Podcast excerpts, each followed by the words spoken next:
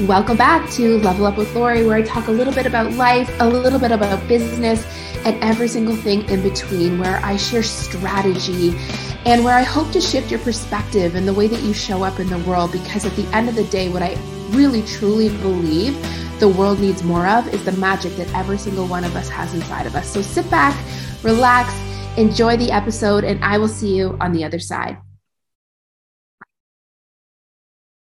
Hey, hey, hey, you guys, welcome back to Level Up with Lori. I'm so excited that you are here today. We have another edition of our leadership leadership series, and I'm incredibly excited and honored to welcome Carrie Barfoot onto the podcast today. Carrie has actually been with Epicure for 15 years, which is absolutely amazing. And what I love about her, which is different from some of the stories and some of the leaders that I have introduced you to you so far is that she actually did start in order to create an income. She was starting a family and just newly married. And after her first baby and after her first mat leave, she basically went all in and turned it into a full time income that replaced her current income. And so we dig into that and some of the steps in order, like if there's, I know that some of you out there listening are considering and, and wondering to yourself if this is possible for you. And I want you to know,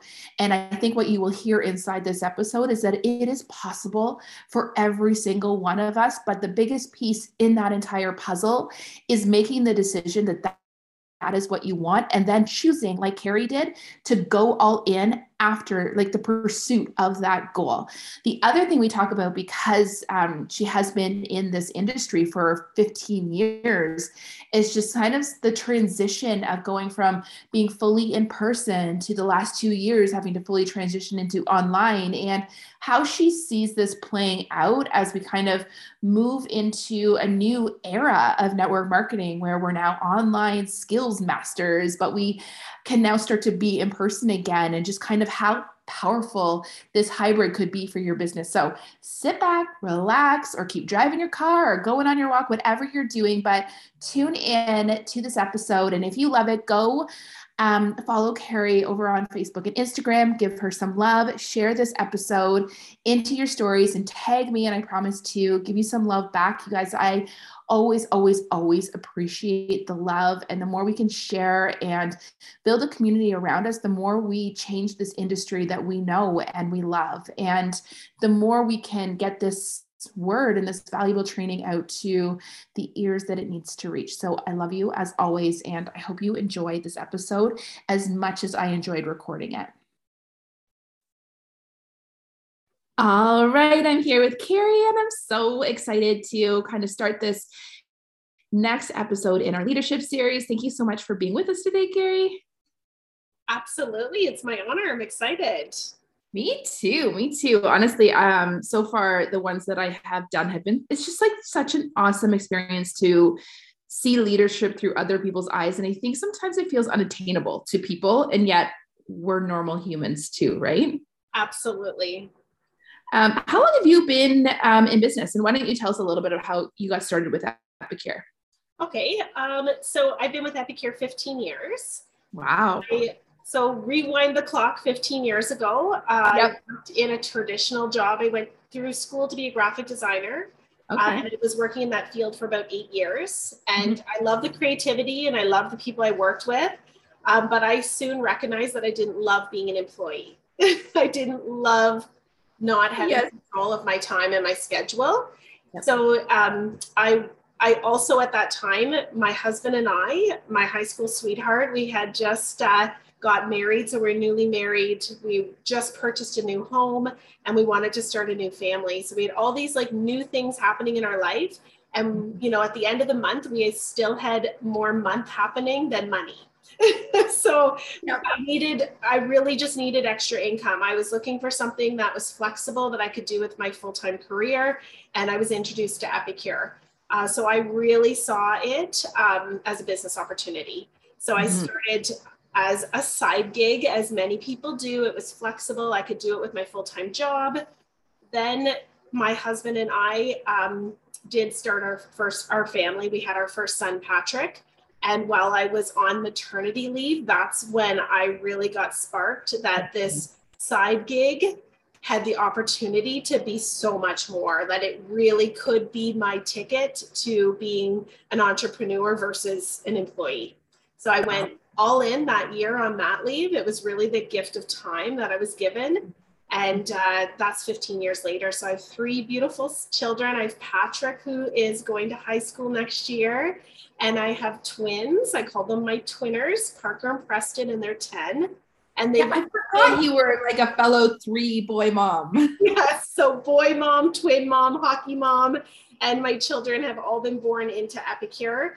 Uh, it's allowed me to be a work at home mom, uh, build a beautiful life for our family, you know, make a six figure income, and just really wake up every day like super jazzed and happy about what I do and to instill, you know, in my children that you know your career isn't just about a paycheck it's about creating a lifestyle and creating that happiness. So it's been it's been a really amazing journey and i'm just grateful that epicure was the platform that's been allowing me to do that um, so you decided kind of in that first year of mat leave to go all in. Did you ever return back to work or what did that look like for you?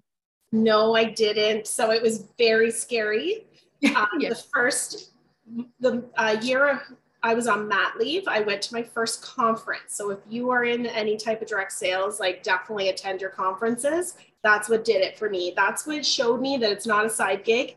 There is women and men that are legitly making an amazing career. So I was sparked, I was inspired, and I just decided that that year was my opportunity to go all in, to give it everything I needed, and to make, I made my first goal to make enough income to cover what I was making on mat leave, which isn't very much, but I knew that I could survive. First starting point, right? Yes. So that was my starting point, and then once I reached that, then I could increase my goal from there.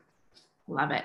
And so I feel like this is a good conversation to have. Like if you had to give somebody advice for like how to like transition, I know there's a lot of women who spend a lot of time thinking about whether this could become something that could allow them to drop down to part time or allow them to fully work from the home. But I think there's a lot of things that often get in the way, probably mostly stuff in between our two ears. But like, how do you make that transition? What are some of those pivotal steps to going all in? To going all in. So, a couple things. One, I always tell my my consultants who are looking at leadership number one perfection is the enemy of done it will never be perfect. You just have to do it. You just have to get in and get dirty. You're going to learn as you go. And I would say the biggest thing is you need to be consistent. So it's mm-hmm. all of those small actions every single day that you're putting towards your business that are going to create big results. Mm-hmm. Um, and it's just having a plan and mm-hmm. just really getting out of your own way. Mm-hmm. Stop with the excuses. If it is really valuable and important to yourself, then you have everything it takes to do it. Mm-hmm. You just, you really just need to believe. And, and you always say, like, can you imagine how far you would go if you were less afraid? Like yeah. just, you know, make fear your fuel and go for it. Love that. And and almost when you have to, right? Like the simple fact that you made that decision not to go back to work meant that like you had to figure out a way to make that position provide the level of income that you needed it was the same for me when i gave up teaching like there was just now there's no there's no nothing to fall back on. So you, people always say well what's your why? And back then it was literally to feed my family. I i really i'm glad that you said that because i i think that's so true. And i can actually see it a difference in leaders on my organization of those that literally have to mm-hmm. versus it's really nice to be in leader or you have to. And if you have a have to it just it fuels your fire and it gets you to where you need to be. And then once you kind of get there and you start to re, you know experience that lifestyle of being an entrepreneur and having control then that becomes your fuel. That yeah. you just you know that that's a fuel of why you want to go bigger and farther and reach uh, bigger dreams for sure exactly. It's almost like uh, you know if you don't have if you don't have anything else to fall back on you're going to do the post. You're going to do the reach out. You're going to do all the things that you need to do even though it doesn't feel comfortable. And i think the biggest misconception in this industry is that it's all about motivation because motivation is just this thing that we think that we should have in order to do the things. But i don't know about you but i don't wake up every single morning like motivated necessarily yes. I, I, also like i want to make sure that i do say like there's this misperception i think um, when people speak to upper you know levels in this company that have made this their sole career that i you know we never say to go quit your job. You know i have leaders that love their job and I would never tell anybody to quit their job, only if it's not be um, filling their cup or purposeful yeah. for them. But some people like have an amazing career, but then have built this exceptional leadership journey, um, and then have bigger goals like Freedom 50, Freedom 55, right. buying a pontoon boat or a cottage, and be mm-hmm. able to create this lifestyle by having both careers. But it's, I think it's taking that leap of faith to figure out what is your why? Like why are you going to do this? Like what is your have to? And mm-hmm. then that's what's going to fuel you. I love that. I love that. Um, okay so i did have like one question that i typically ask people uh, just about like any challenges that you've kind of come up against inside of your leadership journey. Like what has been like one of the bigger ones that you've noticed either for yourself or even the leaders that you work with in your organization? Absolutely I'd say one of the biggest challenges that I've dealt with in my 15 years, I still today, it's negativity. Mm-hmm. So, as a new consultant, before I started to build a team, there, there's always that negativity from somewhere. Um, I mm-hmm. remember going to a training, very, very new in my in my business with Epicure, and the, the lady that I went with said to me, we will never make it to the top of this company because we didn't start at the beginning. Oh. And she just fed a lot of that yeah. myth perception into my head. Mm-hmm. And I remember now that I look back, I could have swallowed that pill. Mm-hmm. I could have believed her and it would have stopped me, but I chose not to. And I chose to believe and stay positive. Sorry.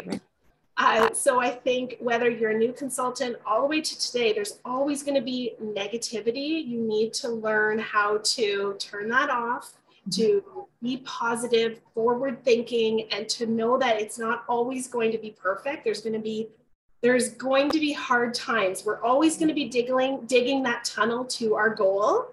And there's always going to be walls in that get put in our face when we're in that tunnel. And those are the walls that are put in there to keep the people out that don't want it bad enough. So keep digging, keep going forward, and you will reach your goals. So I think it's just staying positive and not and making sure that you take that negativity out of your life. That is probably the biggest challenge that a lot of people and I've faced is mm-hmm. getting rid of the negativity from others. Well, and the truth is, my guess is that woman did not make it to the top of the organization. funny story. She actually reached out to me about a year or so ago and uh, was a host. She hosted mm-hmm. for me because she had left the company quite a long time ago. And she had actually said to me, I wish I stuck it out. And she's in kind of a dead end job. She's stressed out and it kind of felt not good for her, but I thought I'm so glad I didn't swallow that pill that she gave yeah. those years ago. So definitely negativity serves nobody. Well, I think we need to remind ourselves that like the negative things that we say can become self-fulfilling prophecies, right? Like you hear a lot of people say, "Oh, people are not buying in my area," or "The products are too expensive for this," etc., etc., etc. A, you can never sell something that you don't truly believe in the value of, and B, anytime you kind of live inside those negative thoughts, it it becomes the truth for you Absolutely. So be cautious of who you surround yourself with. And sometimes that can be very, very difficult to mm-hmm. take yourself out and away from those people, but it is very important. And to just believe, believe in your products, believe in your company that they've got your back, believe in yourself.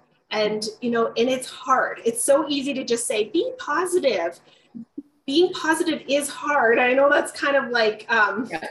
retroacting itself, but you need to like work on that. So it's positive podcasts and affirmations and goal, you know, goal sheets around you. Like you really, it's part of our business is and your life is to just really work at that positivity and that open growth mindset. yeah i love the growth mindset um, aspect of that um, okay so 15 years you've seen the transition of working this business in a number of different ways what are you i know this is totally a question out of nowhere but like what are you going to bring into kind of the next six months like knowing i feel like you've seen a lot of from everything from like when i started I did 100% in person, which I'm guessing you were too at one point. And then, of course, in the last two years, we've had to transition to 100% online. What do you think the future holds? Oh my gosh. it's a very interesting time right now. And you're right, I did 100% in person. And then the last two years had to pivot virtual. And that was absolutely exceptional. I learned so much and grew so much from that. But I am at a place that I'm back to both. So mm-hmm. I do feel that there is a space for virtual to continue. E-commerce is supposed to tri- like quadruple in the next two years. Mm-hmm. Um, but I do feel that we need to get back into belly to belly, person to person. Um, so I see it like as a hybrid that we will do in person as well to build community and connection and relationships. However, virtual will stay because it allows us to reach further. It allows us to connect with more people.